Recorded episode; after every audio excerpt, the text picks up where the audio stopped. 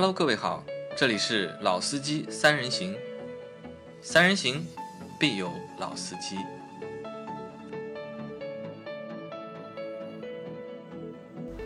Hello，大家好，欢迎收听老司机三人行，我是杨磊。那今天呢，给大家带来了一个新的小伙伴，来自我介绍一下。啊，大家好，我叫杰森，是之前上过呃杨老板的沪语节目。那杰森呢，是我在去年对吧，我们认识的一个新的朋友。那为什么让他来参加我们老司机三人行呢？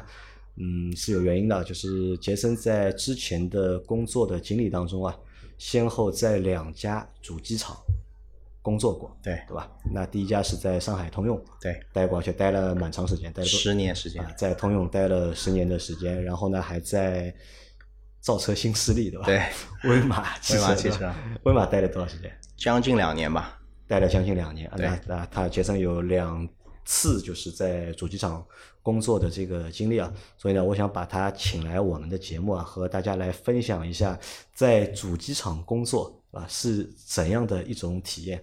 那我相信就是很多小伙伴就是对车已经不陌生了，对吧？可能已经买过一台、两台、三台，但是对主机厂，我相信啊，大多数的小伙伴可能都搞不清楚啊。就为什么我会说这样的话，就是有很多用户啊，他们甚至会觉得呢，就是四 S 店嗯也是主机厂的一部分，嗯，对吧？那，其实四 S 店和主机厂是没有什么关系的，这四 S 店只是一个就是代理商或者是经销商的渠道一个销售渠道。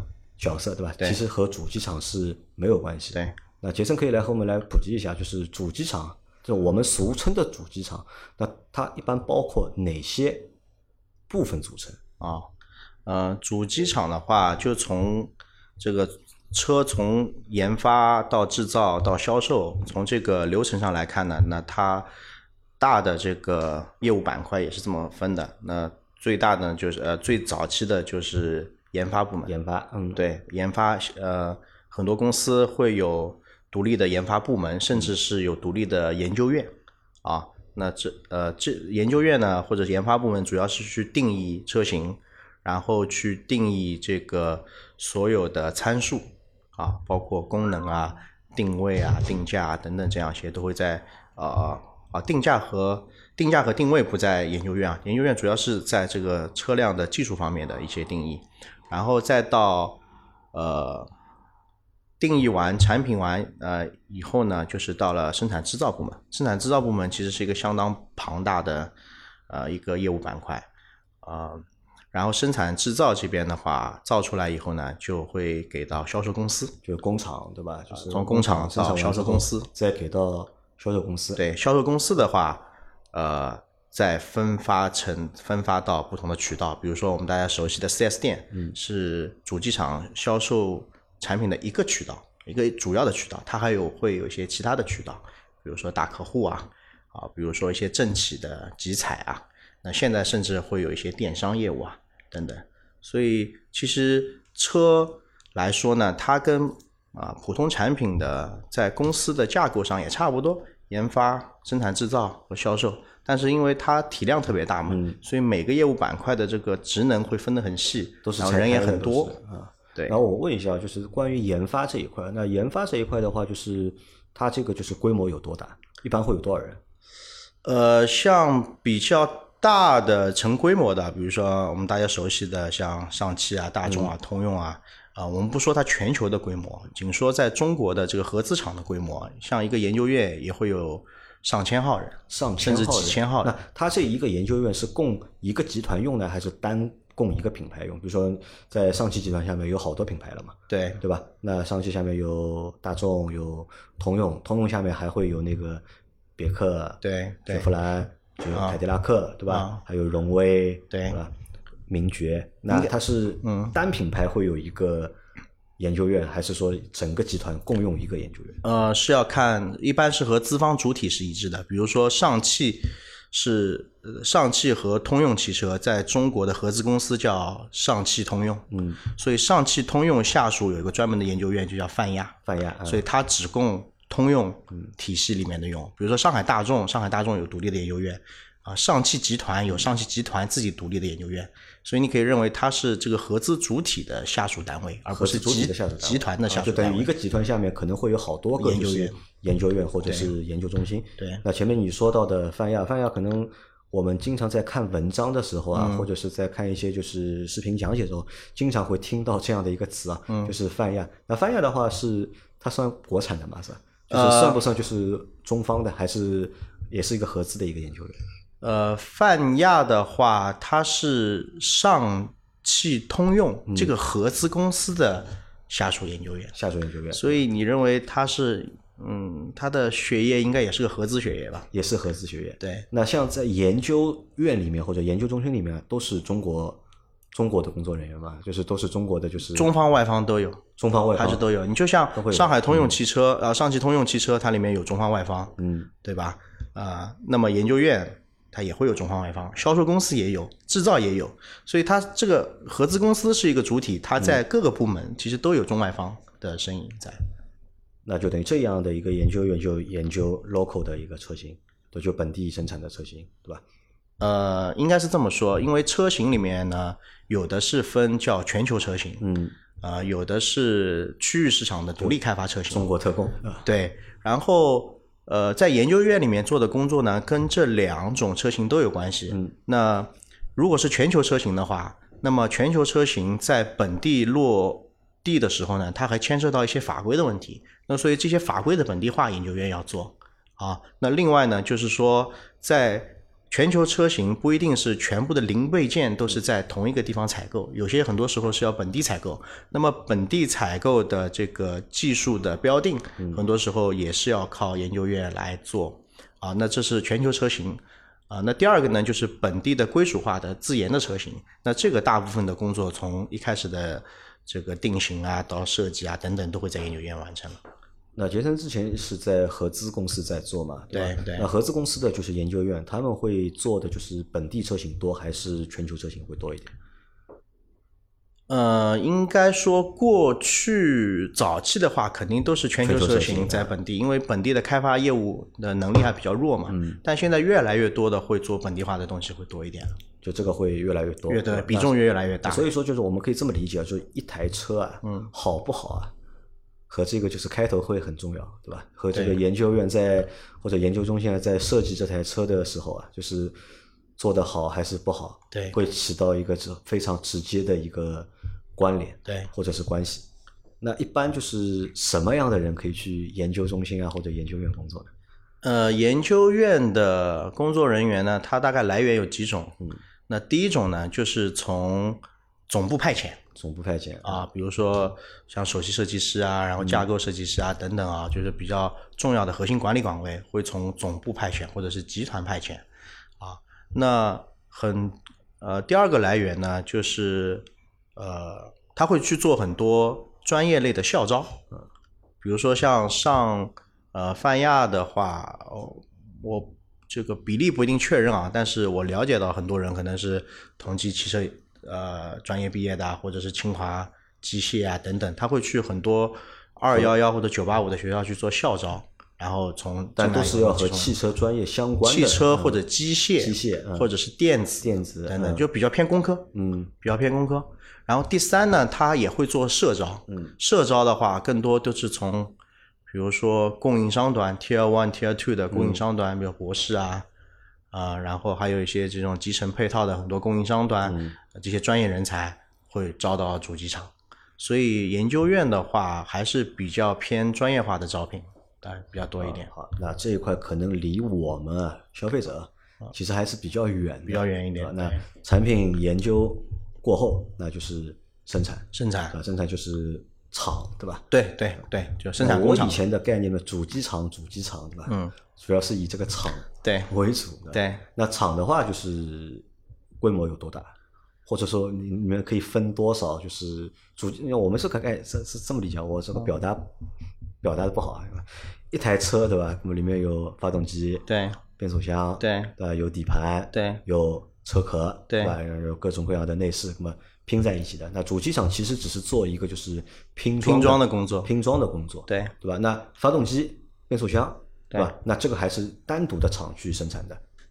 呃，对，一般来说呢，对主机厂来说啊，呃，像一些核心零零部件，比如说像发动机、变速箱，嗯，呃，它会有在通用，比如下属，它会有专门的呃发动机厂发动机制造商、嗯啊，发动机厂和变速器厂，对吧？那谈到品牌主机厂的话，它更多的是做集成和组装的工作啊。那么一般来说，我们有呃在主机厂里面有有几大工厂，那包括你讲的白车身，最早就是把车这个车身做出来，嗯。然后然后还有这个涂装，就是做油漆啊，然后还有做总装，总装就最后、嗯对，然后再呃下线，然后再做品检、测试等等，所以就流水流水线工作，所以呃以前嗯、对大家来说，主机厂主机厂其实它的本质上是一个厂，做生产的工厂，嗯，对吧？研发是为了厂的生产前端服务的，销售是为了厂的嗯后端后端服务的，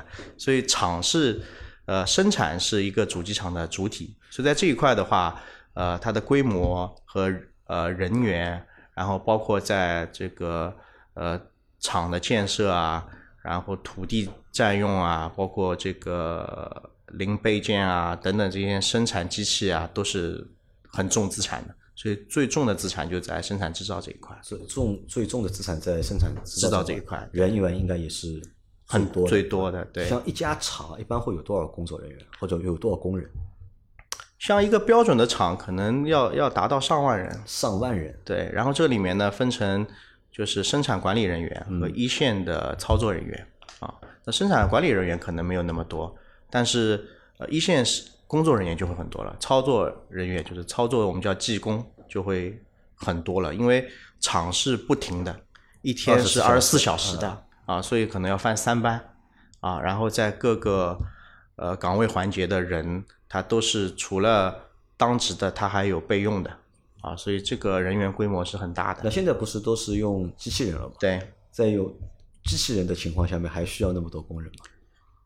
呃，确实会少一点啊，但是很多的时候是需要人去看着机器工作的，他会要做很多呃怎么讲精密调试或者是环节之间的这个连接工作啊。当然人是会比以前要少一点，就机器还是解放了很多劳动力。解放了很多劳动力。对好，那这个是生产，对吧？然后后面就是销售公司了，销售对对，销售公司呢有这一点我一直不是很理解啊，就是为什么就是我已经有了主机厂了，我已经有生产方了，对吧？生产方我生产出来的东西啊，那我就直接找经销商。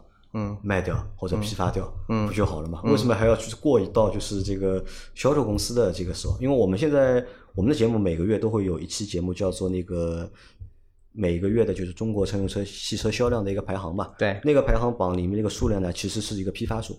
那这个批发数呢，其实就是主机厂卖给经销商，，还不是卖给是卖给销售公司的，啊卖就是给销售公司的那个数据，应该是那个数据啊，就它叫一个批发数嘛。呃，批发数其实是指嗯，呃销售公司嗯销售到市场上市场上啊，的数据啊。准确的说啊，嗯我我们以前这个呃也会看每个月也会看两个数字，一个叫批发，一个叫零售。嗯啊，批发的话更多的是指给到销售渠道的嗯这些车啊，然后零售的话是指当月完成呃终端零售的，所以这里面的差距在哪里呢？在库存。在库存，在库存嗯批发数永远会大于，理论上会大于销售数嘛，嗯对吧？因为总会可能会有点库存。对我们希望它的库存比越低越好，那就说明它的流动性很好。但有时候库存比高了，你就知道很多是压在经销商的库里。啊，那那个问题还没回答我们，为什么就是生产的厂家就是生产出来车要给那个就是销售公司，嗯？他这个厂出来的车给到销售公司的话，嗯，需要开票吗？你说做内部结算的话，啊，对，需要吗？嗯，这个我还真的没有那么清楚。啊，不知道的啊。对对对，没那么清楚啊。他我知道他在内部做财务结算的时候是会有这个结算方法的，嗯，但内部呃开不开票我倒是不清楚，不清楚应该是不开票，应该是不开啊，票它是属于一个内内部的这个流转。流内部流转啊。好，OK，那它的意义在哪里呢？就是多一家就是销售公司去存在的意义在哪里？呃，存在的意义，我们不说财务上的意义啊，它更多的意义在于说，销售是一个本身是一个综合的技术活，嗯，就是你生产的出来，你要把它卖掉，嗯，呃，还是有一个漫长的过程啊，因为呃，更多的现在呃，很多市场或者产嗯车型它会产能过剩，对吧？然后包括有那么多的选择，所以你怎么样去尽可能的去在市场上去占有更多的优势，是需要有很多销售公司要做的工作的啊。那这里面有包括营销啊，包括定价啊，包括这个销售者呃消费者的售后服务啊，然后还要包括你这个品牌建设啊，经销商的各种销售政策啊、返利啊等等，它是有里面相当多的这个工作要做。哦，那这些工作都是由销售销售公司来完成来完成的对啊。我这个我理解，就是这个产品的就是销售，对吧？销售渠道的管理，对吧？是由销售公司来做，对吧？对这个产品或者这个品牌的就是市场工作，对啊市场推广也好，做广告也好，对吧？也是由销售公司来完成。对然后售后，对吧？售后工作也是由销售公司来完成。对那可能就是对我们普通消费者来说，就是我们接触得到的那些内容啊，其实都是来源于销售公司的，对对吧？不管是我们去四 S 店买车也好，对吧？和在电视上看到的广告，或者是投诉打 四零零电话，对？对其实都是在和销售销售公司打交道。在打交道，对的那杰森当年是在销售公司，我在销售公司在销售公司工作，对在通用干了就是十年十年，对吧对？那你是怎么会去到选这个行业的呢？呃或者怎么会去到通用工作？呃，因为我大学的时候读的是呃营销和广告，嗯，所以我的第一份工作其实是在一家广告公司，一家 4A 公司，呃，就是做一些国际品牌的这个国内的营销工作。嗯，然后后来是当时是零零五零六年的时候吧，是凯迪拉克品牌在中国刚刚成立它的这个呃业务事业部，所以我当时是通过社招的方式，呃，加入到这个早期团队。就是通过社招，社招对。你当时是他们找你的还是你找他们的？呃，当时是呃内推社招，内推社招，对，主要是我之前在广告公司的一位前同事，嗯，去到了呃这个这个公司，去到了通用汽车。那他是通过猎头啊找进去的，然后他进去以后呢，正好团队要扩招，嗯，我就是他内推的内推的一个人选。一个一个人选。那其实就是从一个典型的从乙方对跳到了甲方，甲方，对是吧？那我们问一个问题啊，就是这个会和你就是你去到汽车公司啊或者主机厂工作啊，嗯，就是原主要的原因是什么呢？是因为你觉得你喜欢车，对吧？所以想去就是造车的公司工作，嗯，还是去主机厂，对吧？工资待遇会更好，还是出于什么其他的原因？呃，当初的话，我觉得想法挺简单的，就是那边的 offer 给的更好，然后工资翻一翻，啊，就工资更高，对，待遇更好。对，然后我去通用的时候，我连驾照都没有的，啊，你去通用时候没有驾照，对，所以以前跟车是没有什么关联的。啊。但是因为我学营销的嘛，然后也是进入到通用汽车这个营销部门嘛，所以我觉得卖什么对营销来说卖什么产品都一样啊好所以就是专业本身。那你这句话就是印证了我们之前的一个就是小小的猜测啊，就是因为我们之前是乙方嘛，对吧？我们专门就服务就是各大就是汽车厂商嘛，对吧？我们经常吐槽啊，我们经常会吐槽说，就是这些客户爸爸们，就是有的人连车都不会开，对吧？嗯，或者根本就不太懂车，对吧？嗯还天天在瞎指挥，对吧？嗯来做一些就是汽车营销的工作，嗯而且呢，他们就是打的一个旗号是什么旗号？就是车就是一个产品或者就是一个消费品，就是个商品，对吧？对，只要懂市场营销就可以了，对吧？和你懂不懂车或者会不会开车，嗯其实是没有什么关系的，因为的确是你当时是没有没有驾照的，是。对对对，那你那个时候喜欢车吗？呃，喜欢是喜欢的，因为作为一个男生嘛，嗯就是对机械还是有天生的这种好感。但是你说当初是有多懂，嗯，呃，谈不上，谈不上，谈不上只是一个就是纯粹喜欢而已，业余爱好吧，业余爱好。那这个是很有意思啊！你看，呃，我们身边有很多小伙伴，他们都喜欢车，可能就是从小喜欢车，那长大了之后从事的工作呢，都会和车有关，啊，要么呢就去到了就是 4S 店工作，比如说我们的阿 Q。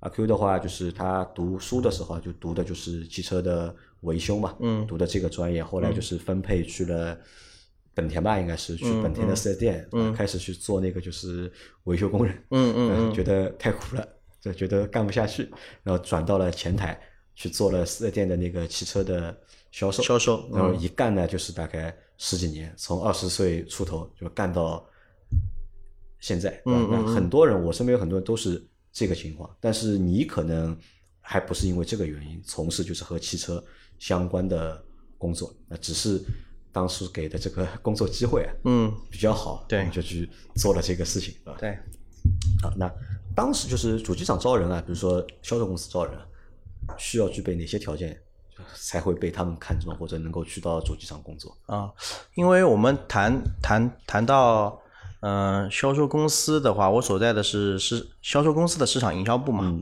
啊，那这个市场营销部它下面其实细分的还是有很多工种的和岗位的。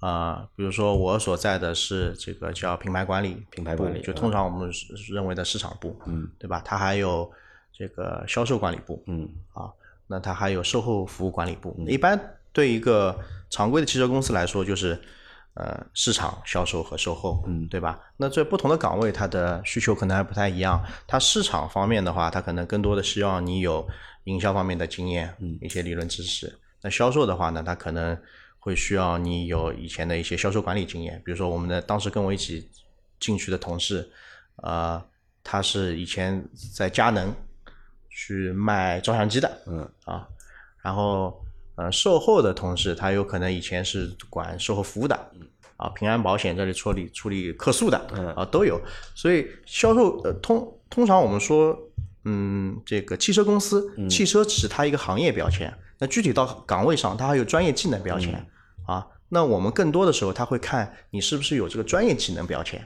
那你进到这边来说，车的很多东西你再慢慢会会再补。那那这是是找跨行业的人的这个社会招聘，当然也会去从，比如说通用也会从什么大众招一个人嗯，对吧？宝马也会有一个人。那这样的人呢，他可能就会有个双重经验，啊，既有专业经验，也有这个行业背景，对。但是早期的话，从技术岗位来说，他可能看一部分，啊，你只要符合条件，另外一部分可以来补嘛，大概这样。那在就是主机厂工作啊，就是你在销售公司工作的时候，这个工作压力还大不大？或者难做不难做这个活？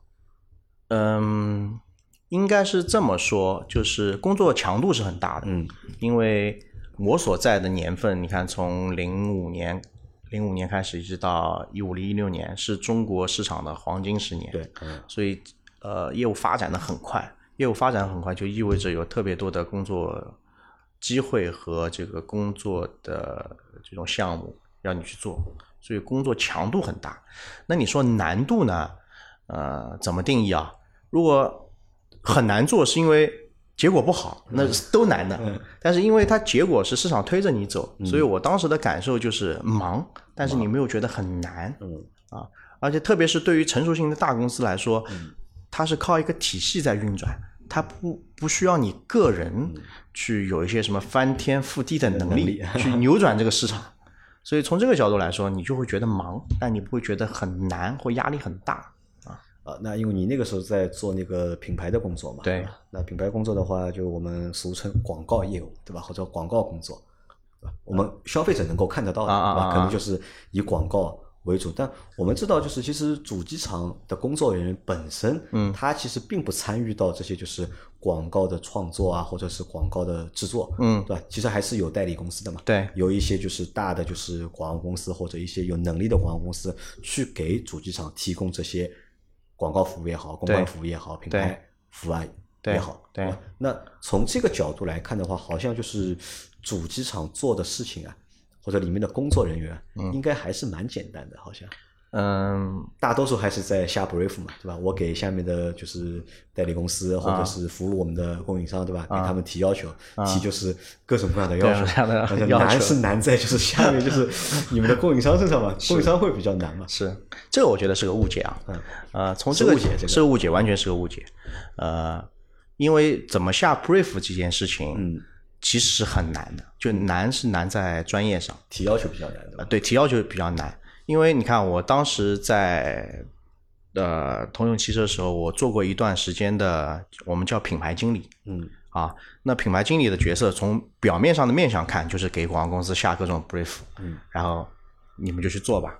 但事实是说，我在下这个 brief 之前，有很多前端的工作，比如说一个产品，我要和研究院，嗯。呃，要和这个呃负责这个生产研发的部门，甚至是和总部去对这台车先有很多前置的这个学习了解，然后还要去跟我们的呃这个叫产品规划部门以及调研部门去做前续的调研，去给到这个产品在中国市场投放之前一个完整的定位、定义以及呃销量预期。那么，如何去达到这样的策略目标？呃，我需要有什么样的执行计划？然后把这些东西都研究透了，我才会去找到广告公司去做执行。所以你刚才讲的是说，呃，主机厂的人是不是不参与广告制作？应该是说，呃，间接参与。我不直接去拿摄摄像机去拍，但是要拍成什么样，它传达什么信息，并且表达我这个产品什么样的优势点，是我们前期要去定义好的。所以这些前序工作是很多的。所以从这个角度来说，这个是很费脑子的费脑子啊，费脑子的啊。这个会比较就是难做一点。嗯这个比较难，这个比较难。像你在通用那十年里面，你干过哪些岗位？啊，是这样啊。我记得我刚进去的时候是做呃区域市场管理，区域市场管理，所谓的区域市场管理啊就可以理解为呃就是做经销商管理，对啊，，就管四 S 店。管经销商管理。那么这里呢，就牵涉到呃经销商的，因为经销商跟主机厂来说，它是呃代理代理商和主机厂的关系嘛。那么代理商呢，呃，原则上我们这个管理岗位呢是要求代理商去充分的呃去把主机厂的所有的标准给落实到一线、啊。但你要知道，这两个经营主体之间其实它是有呃这个有矛盾的，呃不叫矛盾吧，这种博弈关系，啊，对的。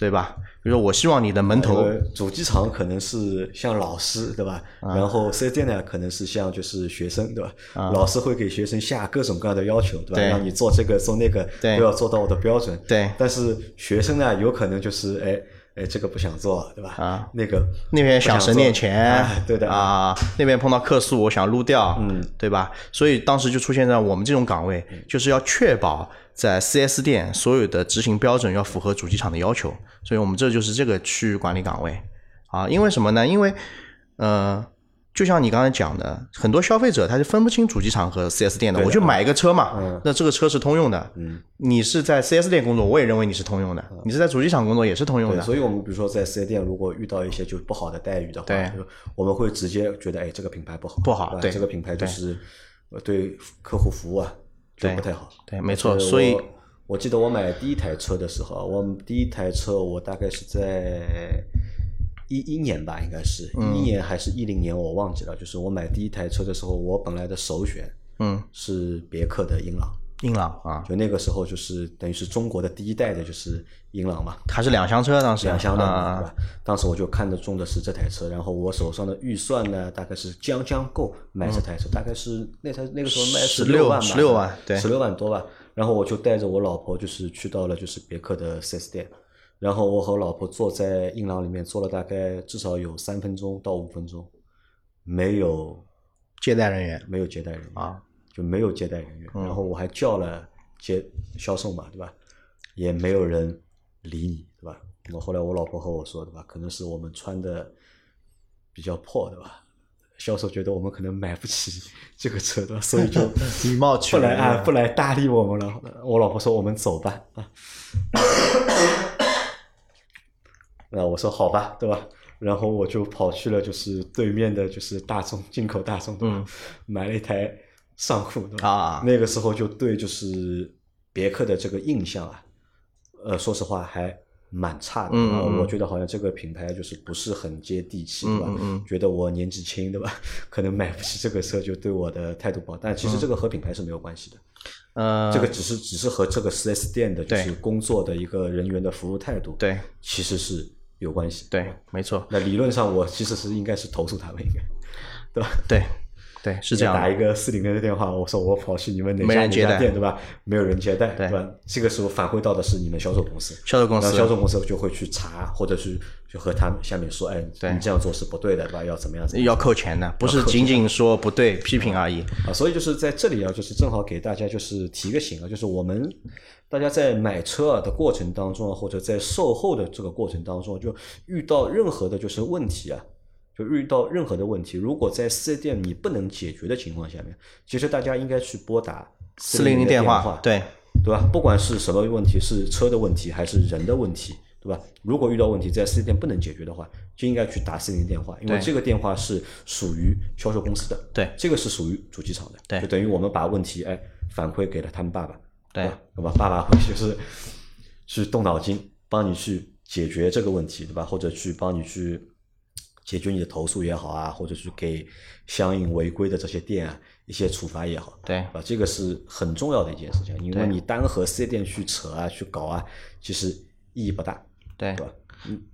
因为呃，从主机厂的主观意义上来说，嗯。他是想服务好每个客户的，并且给客户最好的这个体验、品牌体验。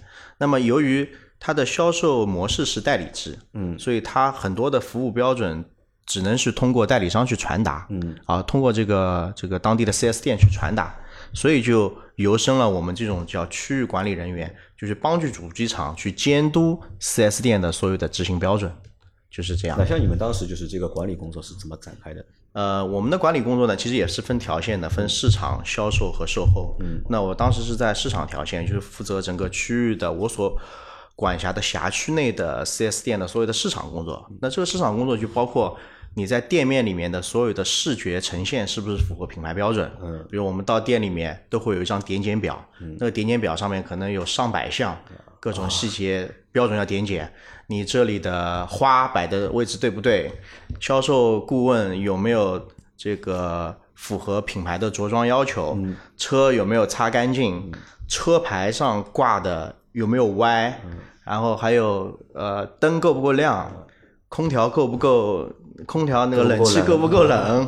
然后各种细节其实很很严谨的 啊，包括销售就顾问一家店一家店跑，然后去一个一项一项标准去对。嗯，就管理这些，那当时我们是 第一是设计标准的人，嗯第二呢，就管理这件事情呢，我们会去巡检，就是我们到可能各地出差，我们会去巡检。另外呢，我们还有外聘的第三方去做神秘人和飞检，啊，所有这些的打分都最终会落实到这个经销商的年度工作评级，然后这个评级会跟他的年度收入的返点挂钩，所以会直接影响他们的收入。那么这是我市场，那我市场部第一是店面的所有的视觉的点检，第二呢，我们还要去督促他们所有的外部的广告行为和做的这些活动是不是符合厂房要求。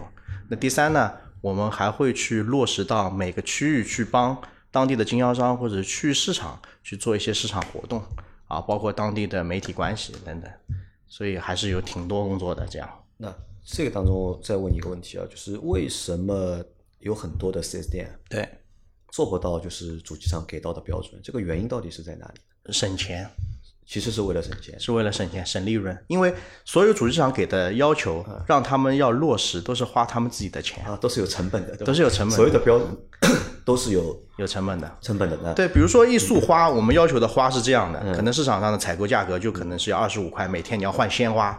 那么他说，那我这盆鲜花用一周行不行啊？我不就能省个二十五乘以六嘛？嗯，所以就这种博弈是很多的。这个是很多的，对吧？。对，那主机厂如果赚得到钱的话，我相信这个还会去省嘛。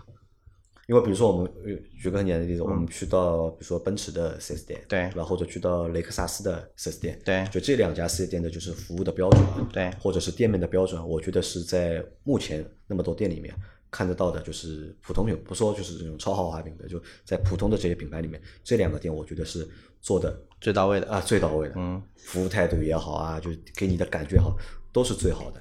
那但有的店可能就不行了，对吧？特别是很多的就是自主品牌，对对吧？在四 S 店的这些服务要求啊或者标准啊，我觉得都要么不到位，要么就是标准很低。那这个就是其实最终的原因还是因为四 S 店的拥有者，对吧？他们想省钱，对所以就是做不好。对但这个如果服务标准如果低或者做的不好的话，但也会影响他们的就是销售业绩。对，这就是先有鸡和先有蛋的问嗯题。所以你会看到比较豪华的品牌，他认为给消费者创造一个好的环境，对他是有利的，嗯谈判更有利，或者是议价更有利，他就会去做。但是你可能放到一些比较中低端的产品上，或者嗯便宜的车上，消费者其实也不太 care，所以他认为这个钱花了也白花。所以说很多时候呢，就是你对一个业务判断的问嗯题和这个度的拿捏的问题。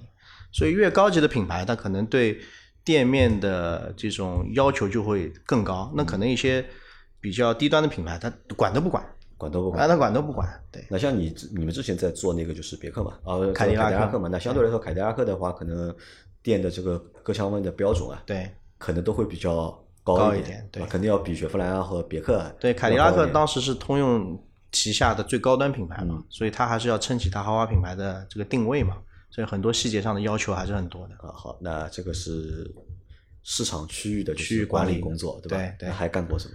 区域管理后来干了几年以后呢，我就被拔去叫我们的线上管理部门做品牌经理。呃，线上的就是部门，对，做品牌经理。品牌经理呢，主要就是负责一台车的，呃，它的整个生命周期里面的产品推广。就在线上的，就是网络部分的。呃呃，不是这么理解，就是通常我们主机厂呢，这可能也是以前的一些嗯、俗称吧，我们会称为你是线上部门还是线下部门。嗯所谓的线上部门呢，就是更多的是跟呃宣传嗯相关，广告啊，嗯然后传播啊、策略啊相关。我们说的线下部门呢，更多是跟区域管理啊，区域管啊是这个然后落地活动啊，啊这个相关线上线线上下线下啊是这是以前的分法。但我们因为是作为这一代的老营销机器人习惯了，嗯那现在可能分法不太一样。但你这么在呃在主机厂的这个行业里面这么说，大家能理解。所以我一开始呢是在线下的区域管理部门，后来我就被对调到了线上上的品牌管理部门。品牌管理部门。对，然后我就当时是负责某一款车的这个品牌经理的，就是整体的营销工作。然后呢，又会又负责了整个凯迪拉克母品牌的这品牌的个策略工作然后还负责过，因为我当时在团队里面年纪最轻，嗯所以我还负责过呃凯迪拉克全国的互联网营销工作。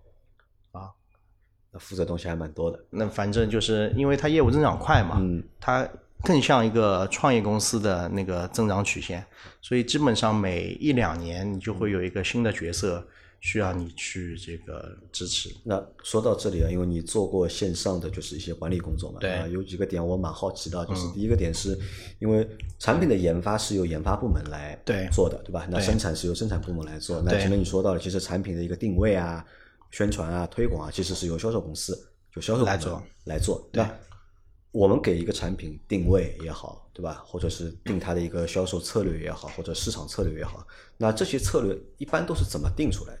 都是抛拍脑袋随便想的呢，还是你们会有一些就是你们就是专业的就是方式或者方法来做一台车的定位或者一台车的就是宣传啊或者是营销的工作？它是有标准的方法论的，而且每个公司它的方法论，嗯，基本上也就是差不多的，但是叫法不一样。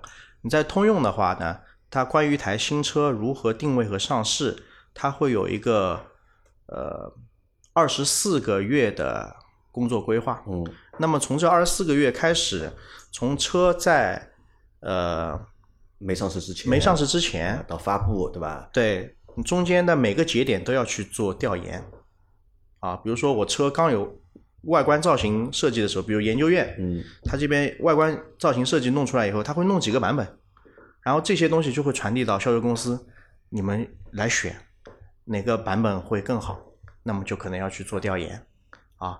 然后比如说这个车做几个配置啊。那这几个配置从高到低，它分别给公司带来的呃利润啊、利润率啊，或者是这个各方面的成本测算是怎么样，它会摊几个方案给你选。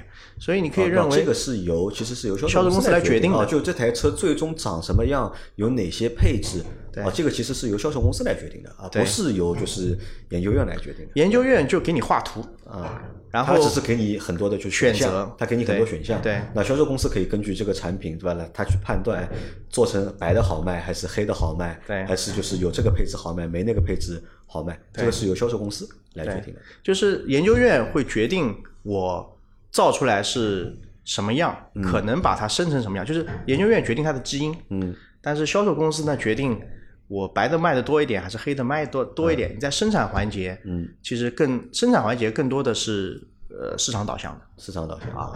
那定价呢？定价也在这个就是工作的范围之内吧？应该在。定价但定价的话，从生产制造那边到前端研发那边，会给你一个综合成本。嗯。所以你卖这台车，你要卖多少钱，嗯。是根据你的业务目标来定的。嗯。所以你定价是会有个基础的，不是说十万的车可以定到五万或嗯。八万，他告诉你我成本可能在两万台的基础上，可能就是十五万。十，五万啊，十万台可能到十万，十万啊那么公司的利润目标是多少？那你在这上面去调吧。那销售公司可能调就是说，这台车我到底是卖三十四万九千九，嗯还是卖三十八万九千九？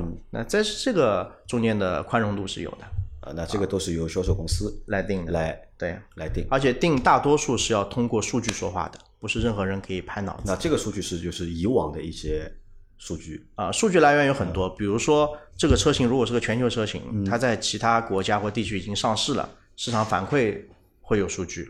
那如果它是一个同步车型，就是全球同步发布的车型，你会靠前期的很多前端调研，嗯，会对市场做预判，啊，会有数据。然后有些呢可能会找，比如说核心用户或者核心经销商，大家来做前测，也会提供一些数据。所以最后大家看到那个定价是经过很多数据的综合整理以后，大家最乐观的预测。那其实如果要这么说的话，好像销售公司它承担的这个责任啊，或者决定一台车就是能不能卖好，成败好像就是关键，好像是看看上去是在就是销售公司上面，或者它能够占到的这个决定因素啊，能够就是占比更高一点。嗯，这么理解吧，就是我们拿一个人他是否成才来嗯比喻，就是他生下来，嗯基因骨子是什么样，其实是定好的，销售公司管不了。就是，嗯，他长多大，嗯。呃，大概是是天才还是傻子，这个车是个什么样的基础，你是管不了。但是你怎么培养他，会让他的天赋能得到发展，或者者是说怎么重新定义他重新定义它，你把他送到哪个环境里面，那销售公司可以做很多事情。那我们来举个例子啊，就是就拿你之前服务的凯迪拉克来说，嗯，那凯迪拉克其实在中国老百姓的就是印象里面，凯迪拉克其实它的一个知名度啊，即使在二零零五年之前，嗯，凯迪拉克其实有一定的就是知名度的在中对。国，但是我们脑子里的凯迪拉克和后面看到的凯迪拉克其实没有半毛钱关系的。嗯。我们以前看到都是那个长长的、大大的，嗯嗯。凯迪拉克的那个礼宾车嘛，轿车对吧？嗯。但是后面出来的就是，比如说，嗯，你说 CTS 的话，最早的话是有 CTS 嘛？对，CTS 的话可能和之前车还有点像嘛，对吧？那你看之前那个品牌给我的感觉是，其实是一个蛮木气蛮重的，就是大而豪华啊，大而豪华，或者是蛮老气的嗯一个品牌的这样的一个感觉。但是后面其实凯迪拉克明显就变了嘛，嗯都变成就是年轻，对吧？变成就是运动，对吧？现在玩的都是这个嘛。那嗯这个是谁赋予它的呢？是就是销售公司赋予它的这样的一个就是定位。嗯，嗯，不是，应该是这么说，就是说，呃，大家脑子里以前的凯迪拉克呢，是可能有几个烙印啊。第一个是总统座驾，嗯对吧？第二个是它是非常宽大的嗯那种轿车。啊，那这个呢，在呃是大家以前最早的接触到的美国，可能在七八十年代、八九十年代的车型，那个时候呢，不单是凯迪拉克是长这样，奔驰、宝马都长这样啊。那是因为从两千年以后，特别是很多这种当时的中青年的崛起，审美发生了调整，在北美的总部凯迪拉克总部在两千年的时候做了一次品牌的重新定位和换新。呃，那这个换新里面最重要一点就是设计语言的更新，所以从以前的这种呃这种叫传统的呃豪华审美，嗯，变成了先锋豪华审美，呃，所以两千年以后，包括延续到现在，凯迪拉克的所有设计语言是以钻石切割为一个设计语言的。那呃，如何去这个为什么会换一种设计语言呢？可能在那个时候正好是找了某一位设计师，然后那位设计师当道，嗯，所以他就会推出来他的设计语言，然后这个设计语言推向市场，如果被买单，那他就会一直延续下去。从这个角度来说，呃，汽车设计这件事情和呃服装。呃，豪华品牌的那些什么奢侈品牌的设计，从本质上来说是一样的。你就换了一个设计师，他可能就把你风格整个就带掉了。嗯，就是从这个角度来说是这样的。然后这个，因为凯迪拉克是个全球品牌嘛，嗯所以到设计语言、到它的品牌定位等等这样的呃比较重要的嗯这些调整，一定都是在北美总部发生的，它不会在上海通用汽车这个区域市场上去发生。我们更多的是去沿袭北美的东西，把它落地到本地吧。产品是把北美的东西就是拿到本地来嘛。对，那营销也好啊，推广也好，或者品牌建设也好，这个会和全球同步吗？呃，还是说就是美国搞美国的，对吧？中国搞中国的，对吧？欧洲搞欧洲的？也有两种，一种呢就是，如果我们觉得北美呃北美它总部呢在新车上市之前或者品牌重新定位之前啊、之后，它都会给你一套宣传物料的，嗯比如说广告拍成什么样都会给你的。那你本地公司的时候，你要做判断，第一，这个东西我拿到中国来，中国人能不能懂？嗯，看得懂，会不会喜欢？嗯，跟我们想要卖的人群是不是一致？嗯啊，如果一致，那我们就直接用他们的东西。嗯，如果不一致，或者我们觉得效果不一定好，你就本地自己可以重新做啊。这两种情况都会有，都会有都会有。对，那这个都是最终的判断，都是由就是本地的，就是销售公司司来判断来做这个决定，对吧？那你对们判断会有你们的就是一套就是方法论，对或者是一套专业的就是做法，对并且结合就是各种各样的数据，对去做判判断对吧？或者是做不停的去做尝试，对吧？好好，那这个我能理解了啊。那除了这两个活，还干过其他的吧？呃，然后做完很多品牌方面的工作以后呢，是因为我记得那个时候可能到一二年，嗯，然后凯迪拉克在那一年的销售好像是突破了十万辆，就到那个时候呢，销售就变成了一件呃非常高压力的事情了，因为你已经到一个增长曲线以后，每一年公司对你的这个销售要求压力就会很大了嘛，就希望你有更好的增长，所以那个时候呢，我又被派回到区域市场去做销售和品牌结合的这种试点营销工作。所以那个时候呢，又我又去到了区域做这个叫区域营销，就是既和市场相关，也和销售相关。所以在那个岗位上，我们也也待了几年，就是从单纯的呃经销商的市场的区域管理，到线上的品牌管理，又到了跟销售结合的市场管理，就是等于是又到了一个新的岗位上，这样啊，其实是为了销量，对吧？因为啊，为了支持销量。因为销量上来了，对吧？啊有有了销量之后，就是希望能够越卖越多，越多啊，然后就会有要想更多的就是花样，或者是更多的就是呃市场推广方式、手段也好，对对吧？营销的方式也要去促进这个销售销售。对啊，好那你们当时就是部门有多少人？就你你所在的部门，我们部门大概我看看啊，最早的时候七八个人，然后到、啊最早只有七八个人，最早全国的这个市场。啊对，然后后来可能每个小部门再会扩扩张嘛，然后到我那个时候，在我离开之前，应该在三十个人左右。三十个人啊，你想三十个人要管对吧？线上的对吧？对还要去管线下的，线下的还有全国的经销商，啊那可想而知，我觉得就是这个工作压力啊，对吧？工作强度。呃，强度应该是非常高的，对吧？这个强度是非常高，对吧？对我我我那个时候我记得，嗯，就拿飞行这件事情来说啊，我后来不是做区域管理嘛，做那个市场销售管理嘛，可能一年要飞个多的时候飞了一年飞一百八十次，就是一半的时间在啊在飞，要坐飞机，对吧？对，因为你全国有那么多门店，然后那么多市场，呃，每个市场每天都在发生各种市场营销活动，所以每天在飞，每天早上起起来第一件事情先想一想我在哪，嗯，就就这种这种感受。好，那在通用干了十年之后，对吧？就是离开了，对吧？那这个离开的故事我们不说了啊，就是在我们的沪语节目里面聊过，对吧？嗯嗯后来又去到了就是威马嘛，对威马算一个就是新兴的势力，对吧？造电动车的。对，那你在里面待了两年，两年，对，哎，我想问一下，就是像新势力啊和传统的车企啊，嗯到底有区别吗？产品肯定有区别，对吧？嗯我们看到产品肯定是有区别的，但它的就是，比如它的主机厂，对吧？它的我们看到的，就我们消费者看不到的地方，嗯，和就是传统的主机厂会有区别吗？区别还是挺大的。会也会是还是老样子吗？还是分就是研究，对吧？开发加生产加销售公司，还是这个样模式吗？呃，应该是这么说，传统的这些汽车主机厂，它的模式基本上都是雷同的。嗯，那么到了现在，比如说电动车很火，那么多造车新势力，那各家的模式就各不相同了。那比如说我所在的威马，它更像一一家比较呃标准的嗯汽车生产制造商，因为它有自建工厂、研发，然后包括销售公司也是一样。嗯啊，那你像我们回到呃早期的蔚来、小鹏。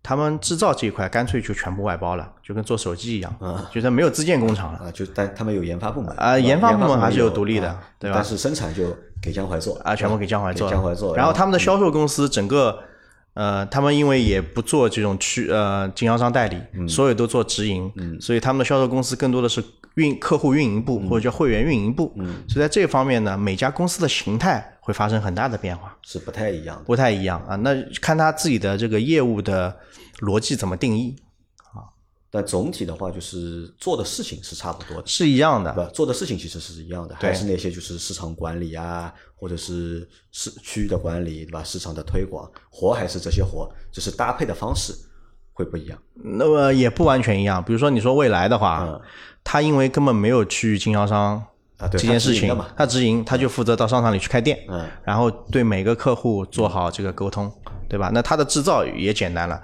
那个生产制造都是代工的，所以一线工人他也不用管，嗯，对吧？